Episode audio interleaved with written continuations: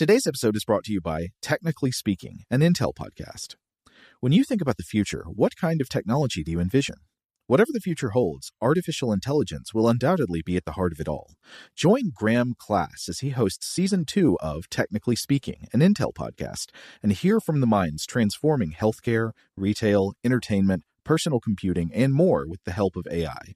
Tune in every other Tuesday and explore the latest technology that's changing our world today and creating a more accessible tomorrow.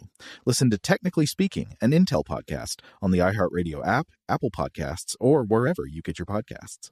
What's up? This your boy Lil Duval, and check out my podcast, Conversations with Unc, on the Black Effect Podcast Network. Each and every Tuesday, Conversations with Unc podcast feature casuals and in-depth talk about ebbs and flows of life and the pursuit of happiness. Unlike my work on stage, I tap into a more serious and sensitive side to give life advice and simply offer words of encouragement, yet remind folks to never forget to laugh. Every Tuesday, listen to Conversations with Unc, hosted by Lil Duval on the Black Effect Podcast Network, iHeartRadio app, or wherever you get your podcasts.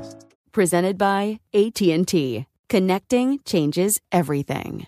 Xumo Play is your destination for endless entertainment. With a diverse lineup of 350 plus live channels, movies, and full TV series, you'll easily find something to watch right away. And the best part? It's all free. Love music? Get lost in the 90s with iHeart 90s, dance away with hip hop beats, and more on the iHeartRadio music channels. No logins, no signups, no accounts, no hassle. So what are you waiting for? Start streaming at play.xumo.com or download from the app and Google Play stores today. All you can stream with Xumo Play.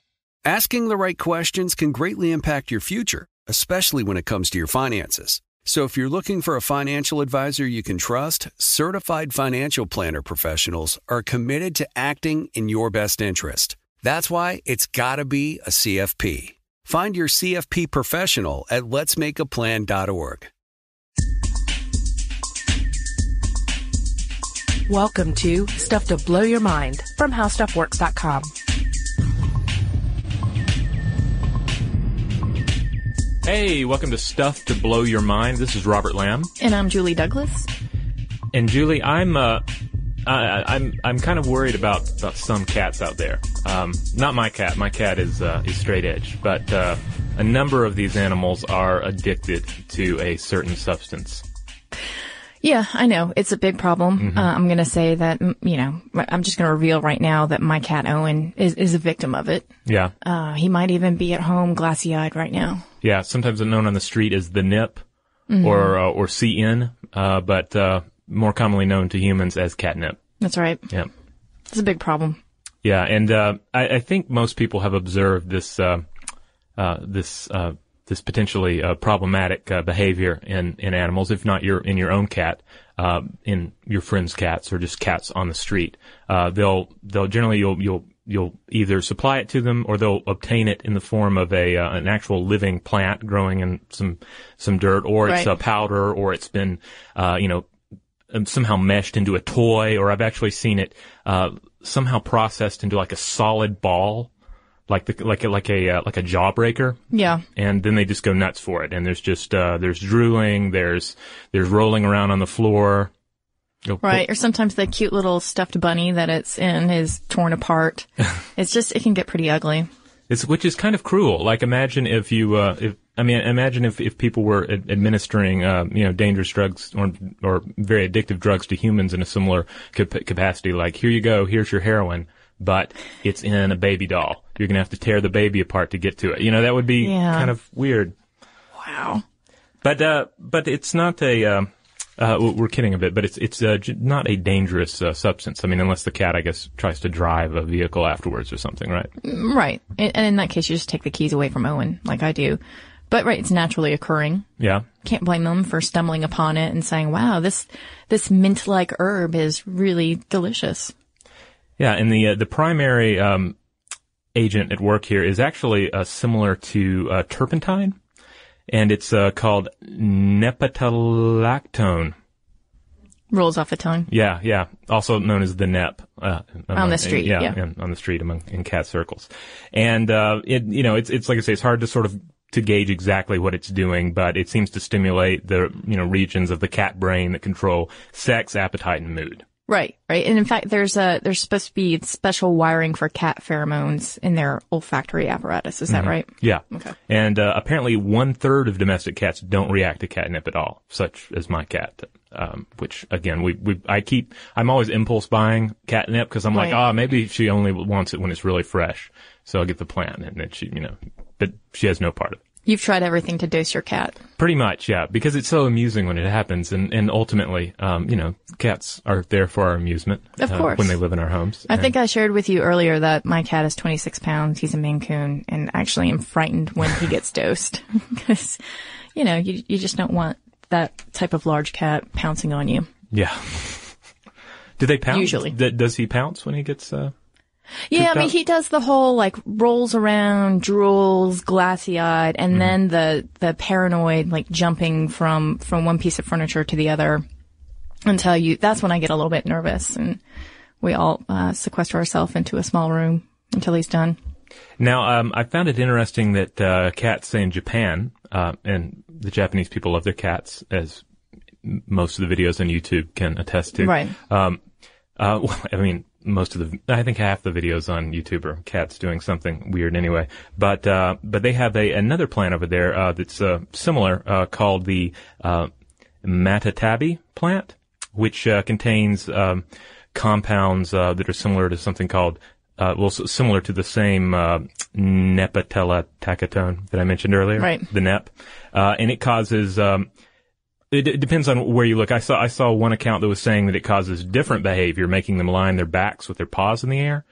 But I looked on YouTube for Catatonic. yeah, and I looked, but I looked on YouTube and it was like it looks like exactly the same behavior. It's cats rolling around, you know, trying to get inside the toy that contains the uh, this particular substance, and uh, and or, or just rolling around in it and just you know totally going weird. Weird. it, yeah. yeah, And, And- I, I think isn't it sort of like a psychosexual response too?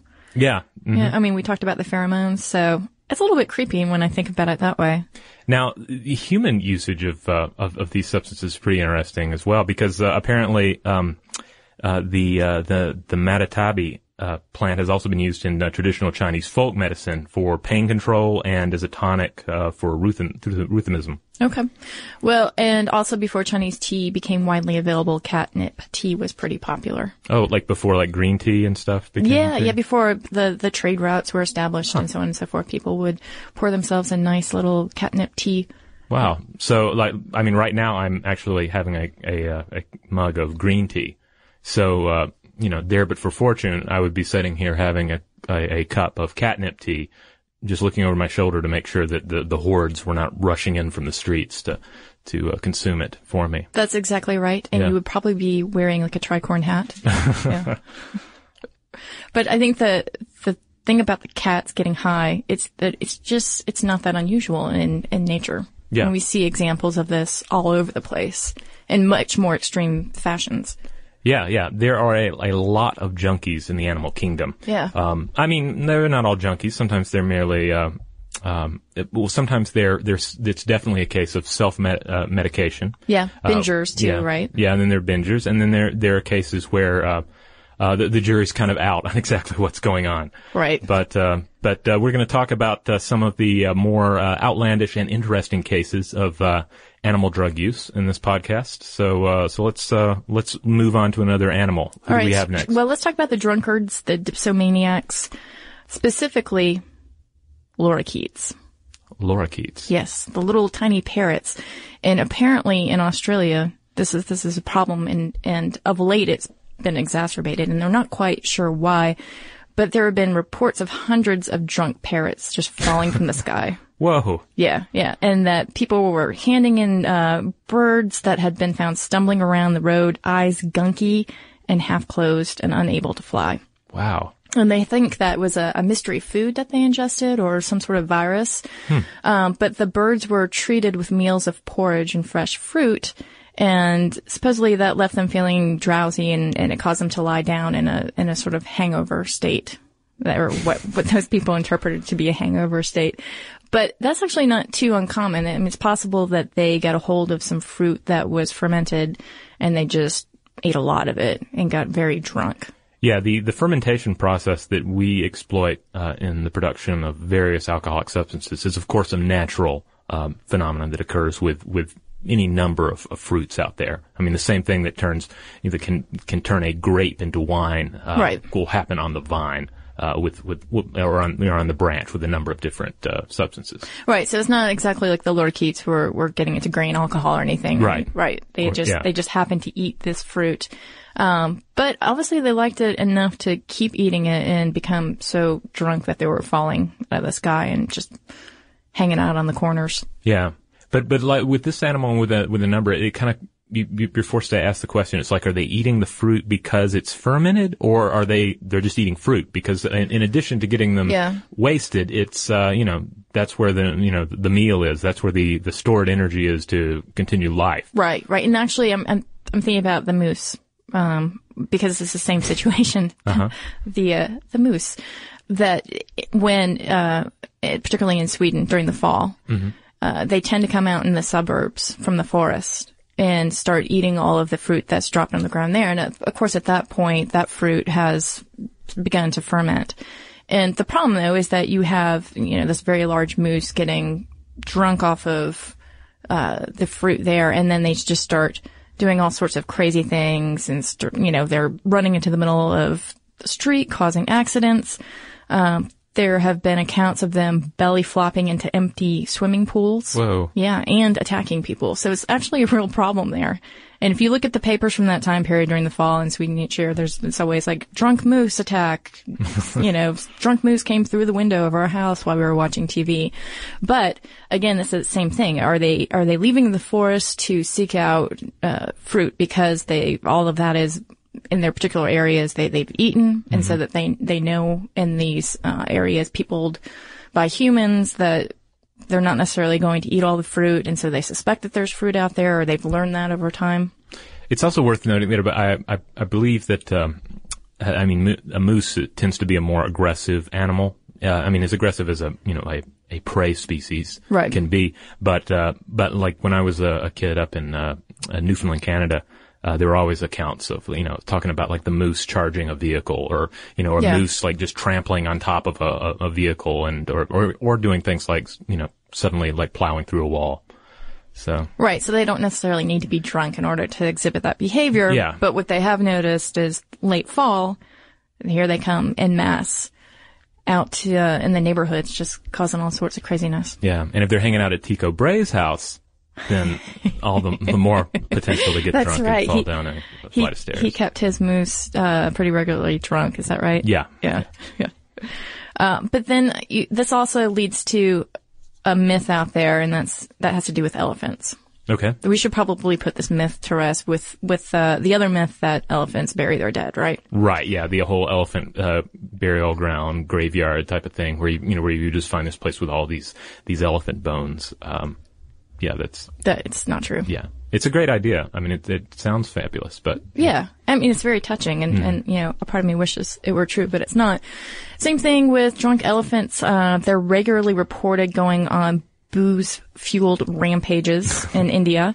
But zoologists have calculated that the amount that animals would have to drink to get drunk um, would clear them of being under the influence, um, and that they're just being a little bit aggressive about their territories and defending them. And so, but but you know, look at yourself as a someone in the village and seeing like a herd of 40 elephants, bull elephants no less, coming at you and you're brewing up some beer and you you know, and they they're they're coming toward you. You might think, "Oh, they're after the beer." I mean, you know, it's Yeah. sort of a logical conclusion. Yeah, if you, you have some sort of still going, I guess everything that comes trampling in uh, unannounced could, uh, you know, conceivably interpreted uh, like that. Um, Right. But yeah, it comes down to like if you've ever been like, oh, like so and so's a big guy. It takes a, you know, he can drink a lot of beer. Well, the elephant is enormous, so you know, you just extrapolate those uh, those alcohol estimations, and uh, you know, it, it quickly uh, be- becomes uh, kind of a pretty pretty big feat to get an an, uh, an, ele- an elephant drunk. Right, right. And I mean, even though they might have uh, actually drank from grain alcohol stills that are out there, um, again, yeah, it's it's going to take much more than Yeah. what's available to get them drunk. But there's also the marula tree in Africa that has again fruit, which becomes fermented. uh, that they've noticed elephants eating from, and same thing. They would just have to they roughly, like, clear an entire forest, denude it of marula trees in order to get drunk. So sorry, no rampaging uh, elephants here. Well, another one that the jury's uh, still out on, uh, as far as uh, far as I can tell, is that uh, jaguars like to uh, chew bark and uh, and uh, trip out uh, in the jungles. of, Yeah, I've uh, heard about this. Yeah, of the Amazon, and uh, it's um, there's a tropical vine down there called the uh, Banisteriopsis caapi.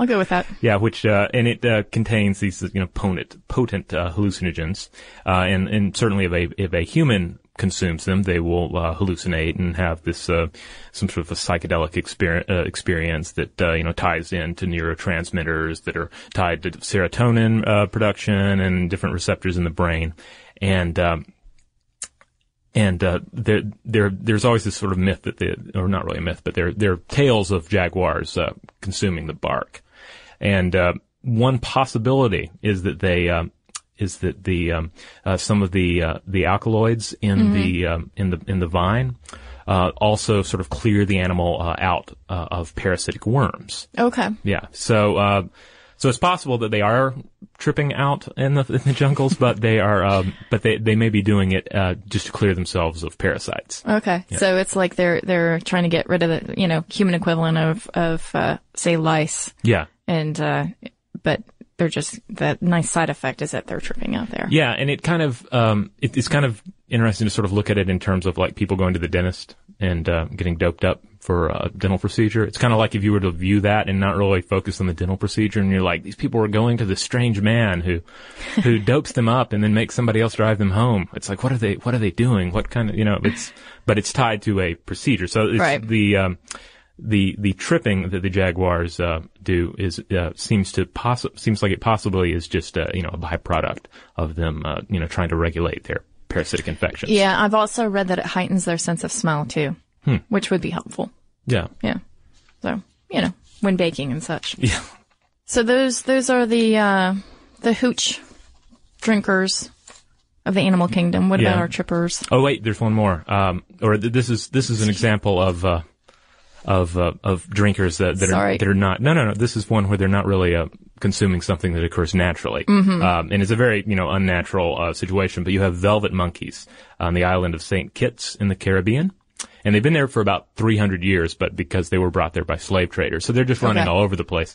And, uh, and there are resorts there. So they're, you know, as is the case when you have, you know, Westerners coming into resorts, there are alcoholic beverages everywhere, generally half, you know, consumed, and the monkeys will just swoop in and, uh, and you'll see just monkeys just getting completely wasted. Um, uh, well, what are, or what are some of the other, uh, nice euphemisms for, uh, for drunk? Oh, uh, blotto, Blotto, blitzed, soused. soused. I like tight. I like tight too. Yeah. That's such a, like a 1920s thing. yeah, wasn't yeah. it Hemingway that talked about getting tight on absinthe and doing knife tricks? I don't know, but I remember first uh, seeing it in a poem called uh, "The Wild Party" by Joseph Moncure March, Mm-hmm. which is great, and it's all about um, actually prohibition and, and grain alcohol and having a big party. So Well, um, on the island of St. Kitts, you definitely have vervet monkeys getting tight off of uh, abandoned drinks.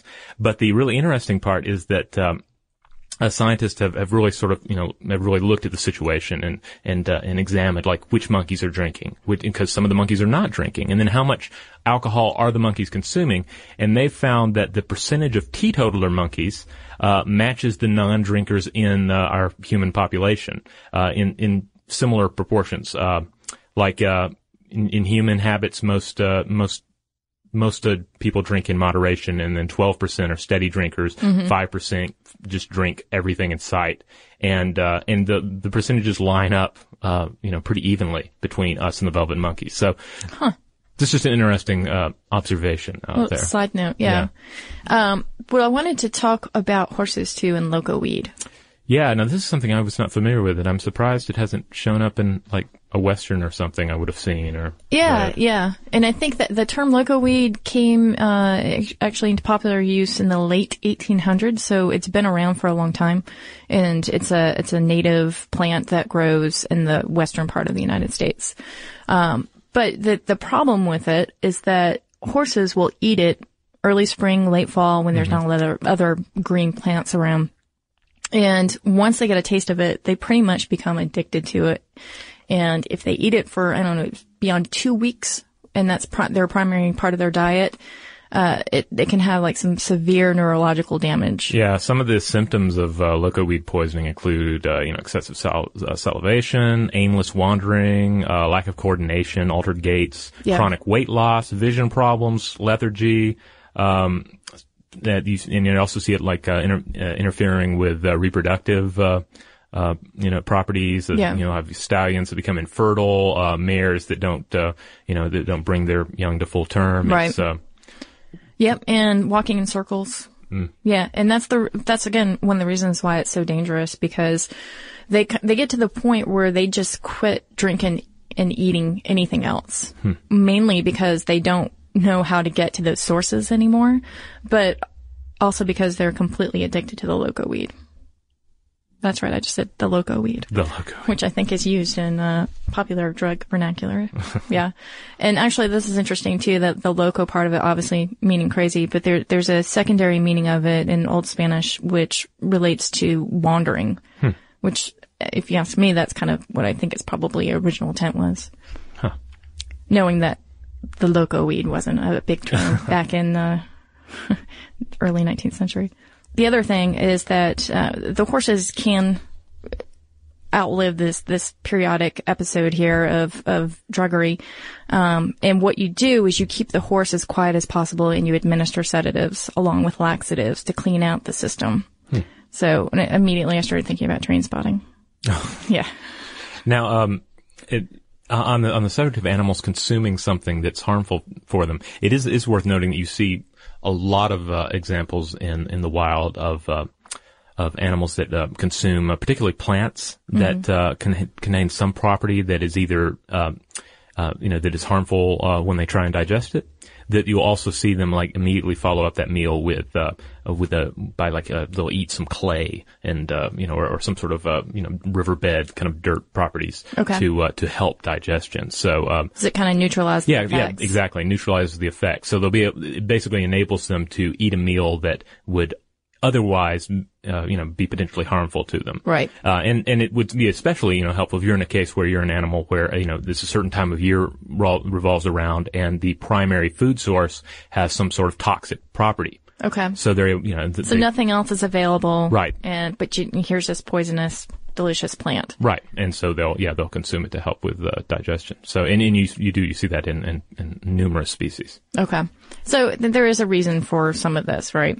The, with the horses and the loco weed, that just is sort of a accident, I think, of them coming upon this pretty invasive Mm-hmm. Yeah, plant. sometimes you, you eat a lot of different food, and sometimes the food you eat is uh, is harmful. So yeah, That's right. Sometimes the food eats you.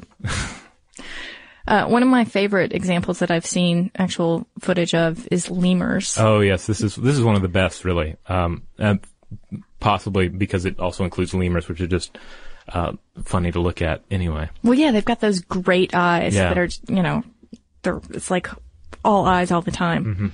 And so, I mean, they're a little intense Mm-hmm. Yeah. in the first place. So, and and you know, being residents of Madagascar, they're another one of those species that's just great in that it's kind of like evolution kind of goes off in a bubble and Yeah. sort of does its own thing for a bit. right, right. And yeah, yeah, Madagascar, they always, uh, creates great little creatures like the hissing cockroach, Yeah. right? Which was sort of my nightmare, but I remember learning about that. Um, but anyway, lemurs and capuchin monkeys, which are in South America, uh, they love millipedes. And particularly after a nice good rain. Yeah.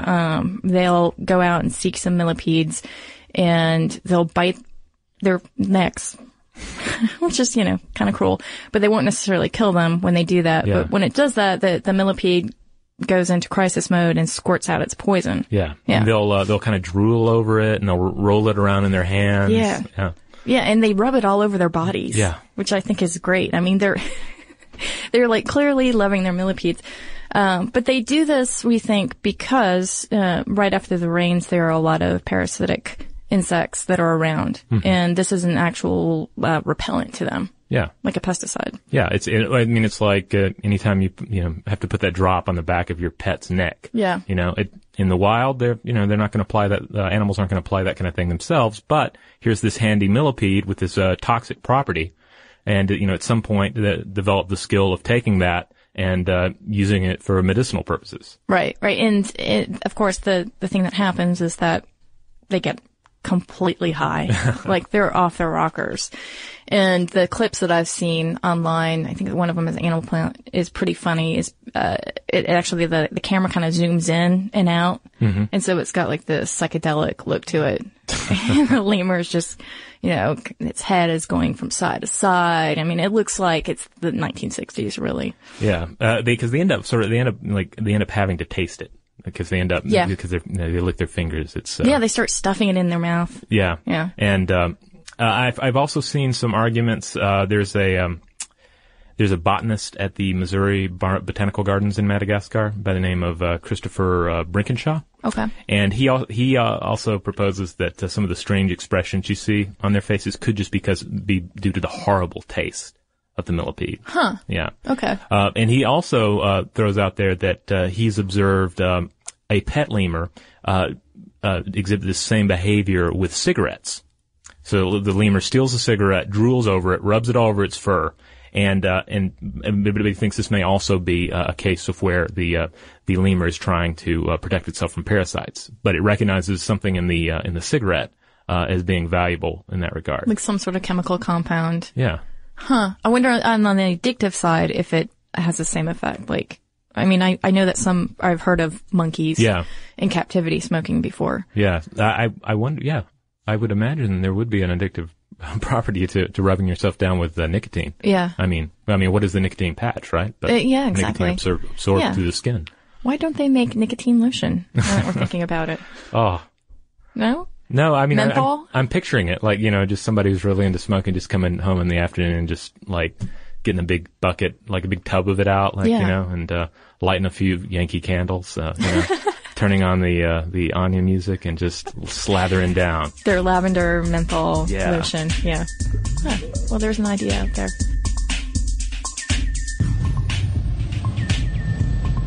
This presentation is brought to you by Intel, sponsors of tomorrow.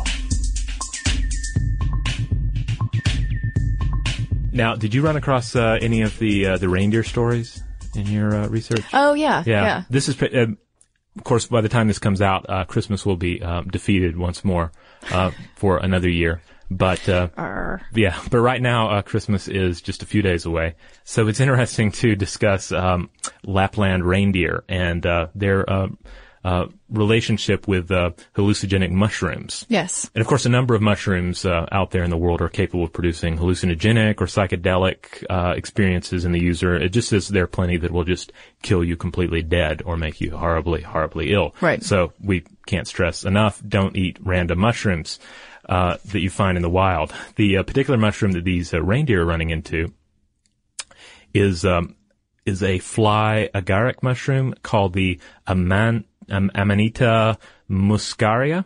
And this is a red mushroom with white spots on it. So it's very, you know, Super Mario Brothers, uh, fairy tale looking, uh, type, uh, type mushroom. Nice. And, uh, there, there's a, this, there's, there are these reports that, well, there's sort of two versions of this report. One is that you have, uh, like, tr- you know, like a lot of these psychedelic substances, people consume them religiously, um, uh, or for religious practices over the over the uh, you know throughout history. And so you'll have shaman, uh, traditional shaman in the area that uh, would supposedly consume the mushrooms, and then they would urinate, and uh, then the the reindeer would eat the urine.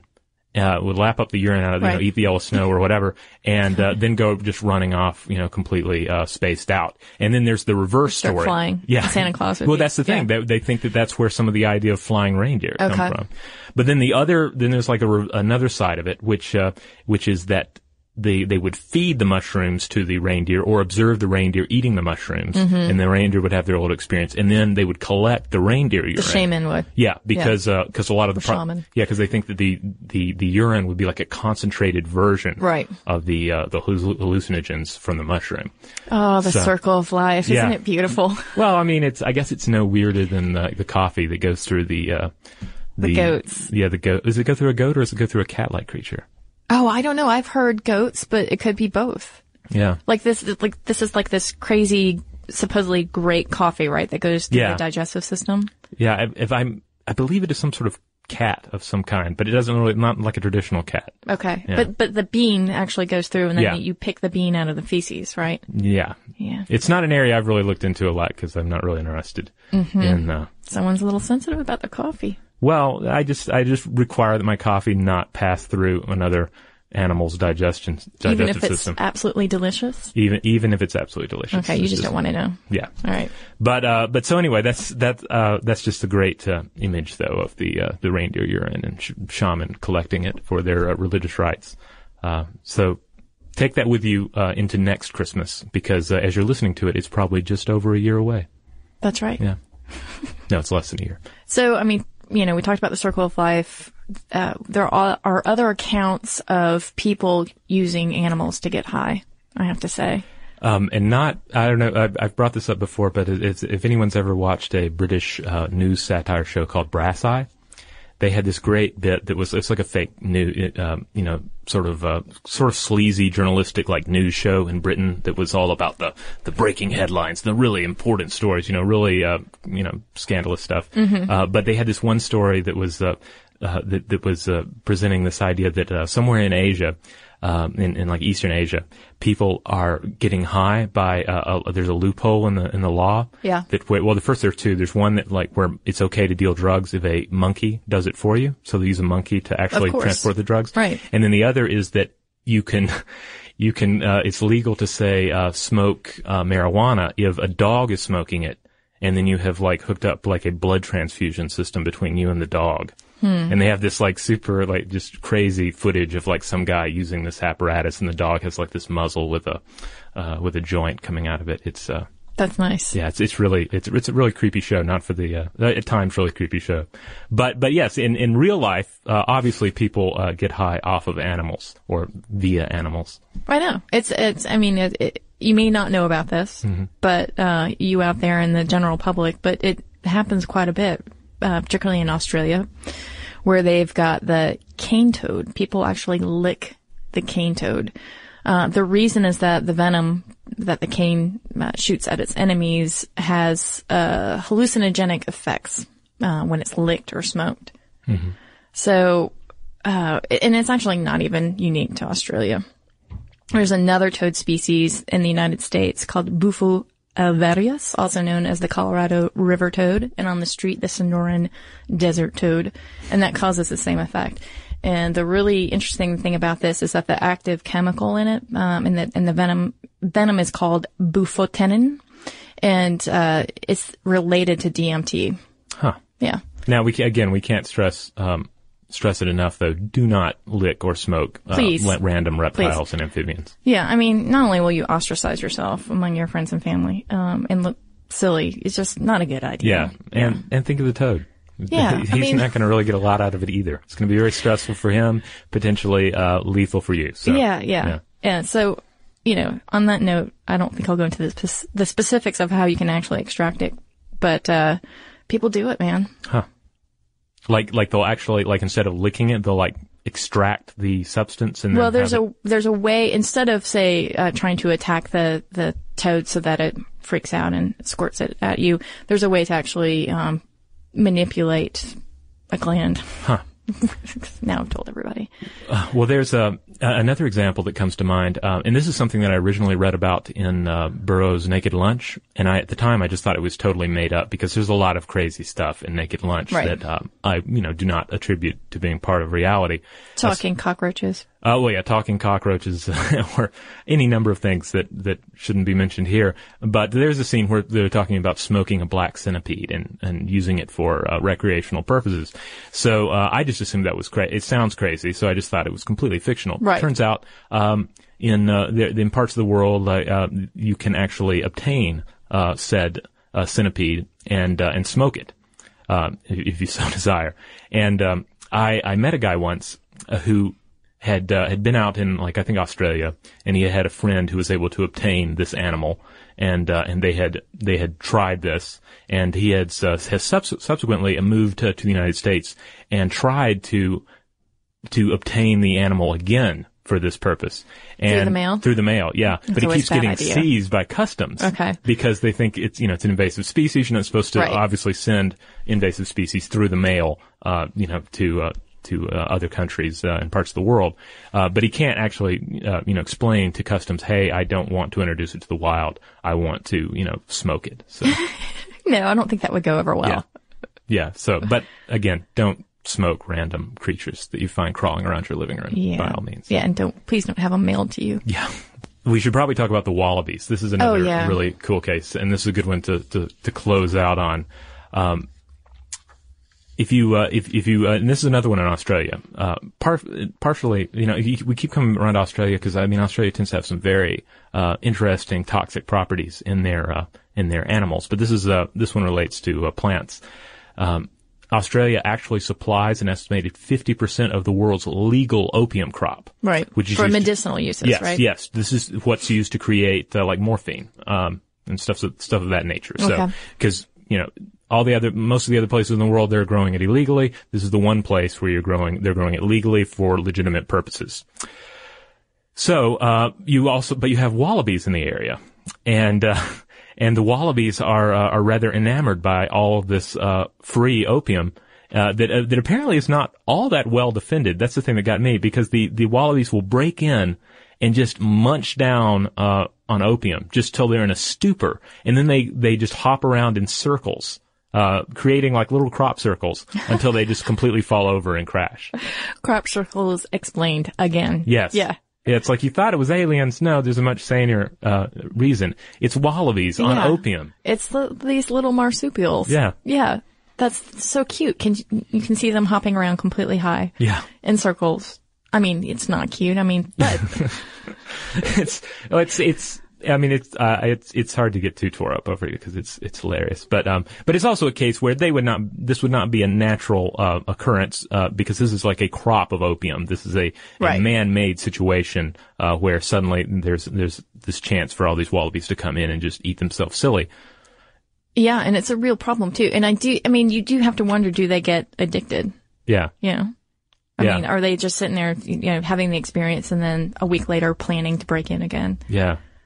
And again, it's like I just can't get past like what's the security like at this place if the wallabies are breaking through, or are the wallabies just getting super like advanced in this? Are they like uh, like abducting like um, uh, some of the farmers that work there and like disguising themselves, like doing the sort of a Scooby Doo thing where one stands on the other one's shoulders? And, Right, right. There's one wallaby like dressing provocatively in front of the guards, See, doing I- a little dance. Oh, see, I can see that Yeah. because they like wallabies and kangaroos. They all have that creepy kind of human body. Like, Yeah. it, anytime I go to the zoo and see them, they always, you know, they always look like weird furry old men splayed in the dust. You know? yeah, It's yeah. weird. And the box, have you seen boxing, uh, wallabies? Like I mean, boxing it's not, they humans. actually, yeah, yeah. I mean, it's like a Do they have cockfight. that in Atlanta? Yeah. No, no. Well, sometimes they do it just as play. Oh, okay. But I believe that there have been, um, sort of like cockfights, like. oh, I think you meant wallaby- like you go out for it like regularly around town. Oh no, actually, there is. Um, there's a place in Georgia that has uh, a bunch of wallabies and kangaroos. and they box. Yeah, they've got like 400 acres. Well, no, they don't, not for our pleasure. Oh, okay. But they might do it. Oh, just they box at- each other, Play. not humans. Yeah. Okay, because I'm thinking like the old, like the old timey footage you'll see of like a man being brought in to box a kangaroo. Yeah. See, that's that's Yeah, that's okay. what I was thinking about. All right. Yeah. Anyway, uh, can you imagine them on opium Yeah. that- boxing? and well, I guess they'd be slower. Maybe you could take them. I don't know. I wouldn't mess with it, man. Well, cool. Well, there uh, there are some potentially um, disturbing examples of animals uh, uh, using uh, uh, naturally occurring and sometimes artificially occurring drugs in their environment to uh, uh, for such purposes as uh, fighting um, uh, infestations of parasites, for just you know eating to survive, or and then also uh, uh, recreational use in some cases. So Yeah. I mean, of course we say that, but we think that's the case. Yeah. I mean, we could say that with cats at least. Well, yeah, yeah. With cats, like the, the example that I, I keep coming back to is when I bought some some growing uh, catnip to try and feed my cat, and then she didn't want it, so I planted it in the front yard, and it was there for like a, a week and nothing touched it. But then one day I went out and something had just eaten it down to the dirt, like just eaten the roots of it. And I like this, I think that's a clear case of you know because cat cats don't really go around eating entire plants, like just down to the root system, Right. Um, un- unless they're unless it's this, unless it's uh, they're getting a real recreational uh, thrill out of it. No, exactly. So I guess you were their supplier. Yeah, I guess I was. Uh, if uh, speaking though of uh, different uh, um, drugs and uh, and substances of this nature, Mm-hmm. uh, we have a number of really cool uh, articles about them on the website. We do. Yeah, I mean, so if you if any particular substance comes to mind and you're curious about it, throw it into the uh, the search bar there on the uh, homepage, and uh, and uh, you'll generally get uh, a nice fat article about it. Yeah, in particular, Cristen Conger's article, Are There Really Hallucinogenic Frogs? Oh, cool. Which talks in more detail about the cane toad. Well, hey, I've got a little bit of uh, listener mail here, and this is another cool one uh, uh, that is in res- response to our recent uh, podcast about uh, music and the human brain. Yeah. And this comes from Eric. And Eric says, When I was a kid, way back in the early 80s, a friend of mine had a horrible stutter, especially when he tried to talk to a girl. He'd get flustered, and this would only make it worse. He liked to sing, and when he sung, he didn't stutter. We thought it was because he was singing a song he already uh, knew. Uh, you know, he already knew what he uh, needed to, to say, but he tried singing in normal conversation. Um, not all the time, just when he spoke to close friends and family. Uh, the odd thing was when he sung a response to a question or comment, he still didn't stutter, despite the fact that he had to think about what he was uh, going to say when he sung it. He only sung to family and friends. He was already get, get being teased enough. Fairly quickly, he quit stuttering. Now you'd never know he was uh, ever a stutter.